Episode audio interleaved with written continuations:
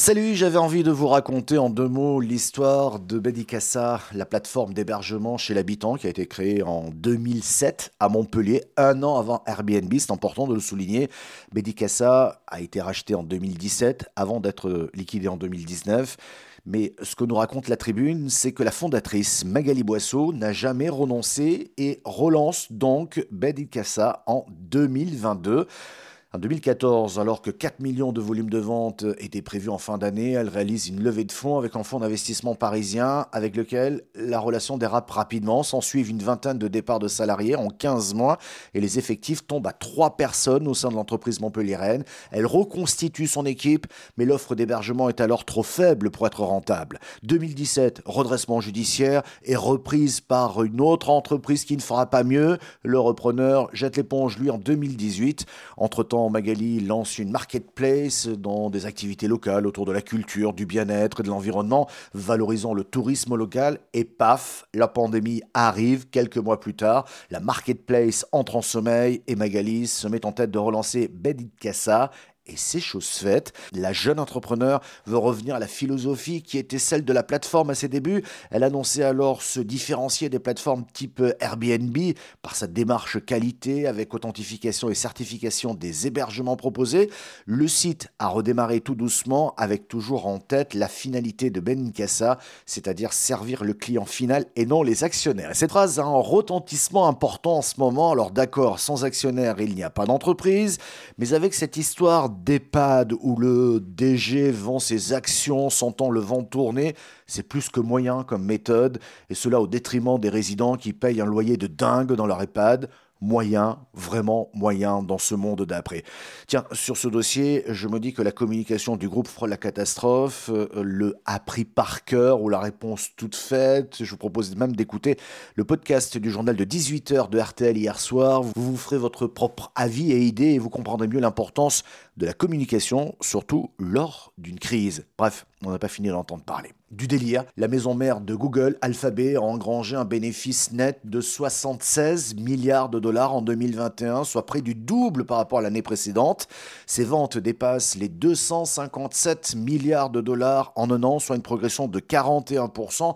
Ces résultats sont essentiellement dus à la bonne performance de Google dans la publicité et surtout à la période de confinement liée au Covid qui lui a été bénéfique.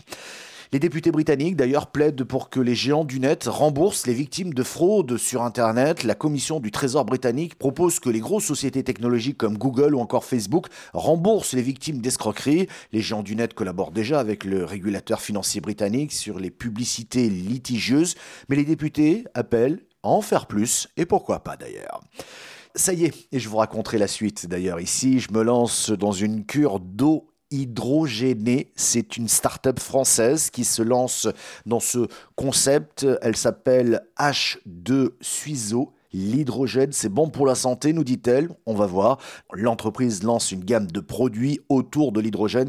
Je vous en dirai plus dans quelques jours. Et puis je teste aussi une brosse à dents en forme de Y. Ce n'est pas évident. Quand je dis c'est pas évident parce qu'il faut vraiment se l'approprier, mais il paraît que cette brosse à dents permet un brossage efficace en 10 secondes. Elle est utilisée déjà par des dizaines de milliers de personnes dans le monde et elle est made in France. Je la teste depuis peu, je vous raconterai tout cela dans quelques temps.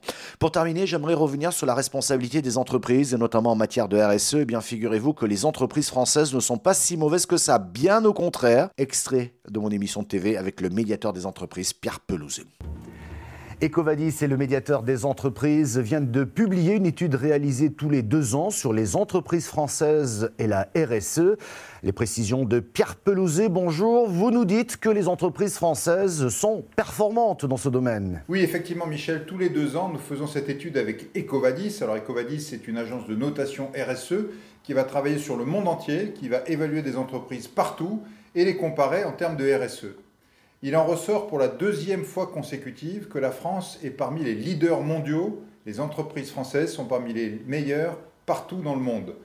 Pratiquement d'ailleurs, elles sont troisièmes sur le classement mondial, derrière la Finlande et la Suède, ce qui veut dire que nos entreprises françaises ont un niveau de RSE vraiment de classe mondiale. Et ça, c'est important de le dire, on ne le sait pas assez, il faut le dire à tout le monde, et en particulier aux acheteurs. Quand vous achetez auprès des entreprises françaises, vous achetez un niveau de qualité RSE de classe mondiale. Euh, Pierre, euh, juste une précision, vous me parliez un instant euh, dans cette étude eh des achats, des achats responsables. Là aussi, vous avez mené une étude sur ce point bien précis. Que faut-il retenir? Oui, effectivement, pour la première fois, on a voulu faire un focus sur les achats responsables. Vous savez à quel point ce sujet nous tient à cœur à la, médiation. Il en ressort que c'est probablement le critère le plus faible au niveau mondial, les achats responsables dans l'ensemble de la RSE.